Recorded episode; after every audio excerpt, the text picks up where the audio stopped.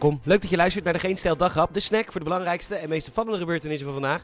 Natuurlijk met een knipoog met vandaag het succes van de elektrische fiets, corona in de provincie en dames, stop nou niet te veel spullen in je vagina. Hartstikke link, joh. Mijn naam is Peter Bouwman. Dit is het nieuws van donderdag 10 maart.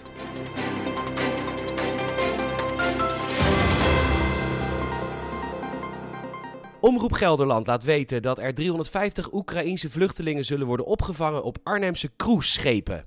Ja, dat is een beetje misleidend, want je zou haast denken dat ze worden opgevangen op een luxe schip die van alle gemakken voorzien is: zwembad, casino, bar, theater.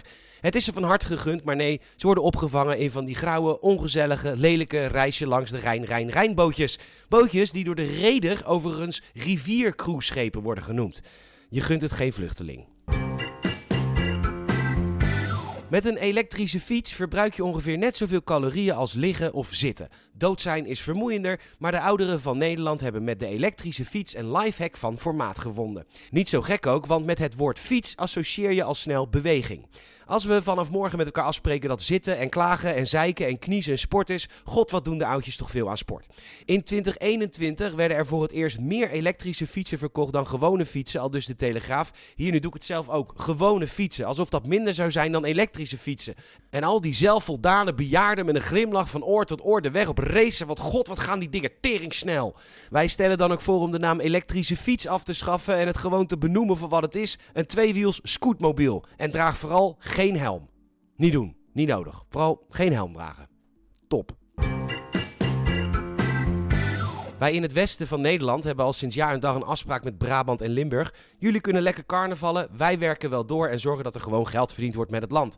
In ruil daarvoor mogen wij dan grapjes maken over dat Limburgers mijnwerkers zijn. Dat Bourgondische Limburgers eigenlijk gewoon hele vieze, dikke mensen zijn. Die onder het mom van Bourgondisch smiddags al aan de bier en bitterballen zitten. En dan kun je dat wel leuk lekker Bourgondisch noemen. Maar dat is gewoon smerig en vies. En ga toch eens wat doen met je leven, joh.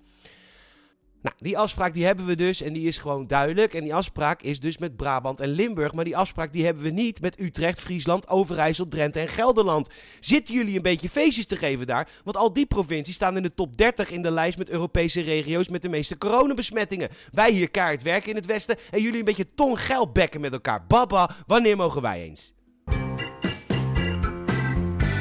De vereniging tegen de kwakzalverij trekt haha, aan de bel vanwege wat vrouwen allemaal in hun gleuf stoppen. En dat blijkt dus best wel veel te zijn. Er zijn vernauwingsstaven die ervoor zorgen dat je weer als maagd door het leven gaat. Want dat was zo prettig de eerste keer. Ja, ik doe toch voorzichtig! Ook zijn er detox yoni parels voor een lekkere schone doos. En natuurlijk zogenaamde jade-eieren. Bij RTL Nieuws waarschuwt gepensioneerd gynaecoloog Hans Vemer. Al die dingen zijn bloedlink en de vagina is een zelfreinigend orgaan waar je niet te veel troep in moet stoppen, al dus Hans. Een beetje troep, maar niet te veel, hè, dames? Ik ehm, gebruik een eh, hele grote RSS-feed waar heel veel nieuwsvoorzieningen in staan. En nu schijnt het dus zo te zijn dat Tsjernobyl weer stroom heeft dankzij Wit-Russische wetenschappers.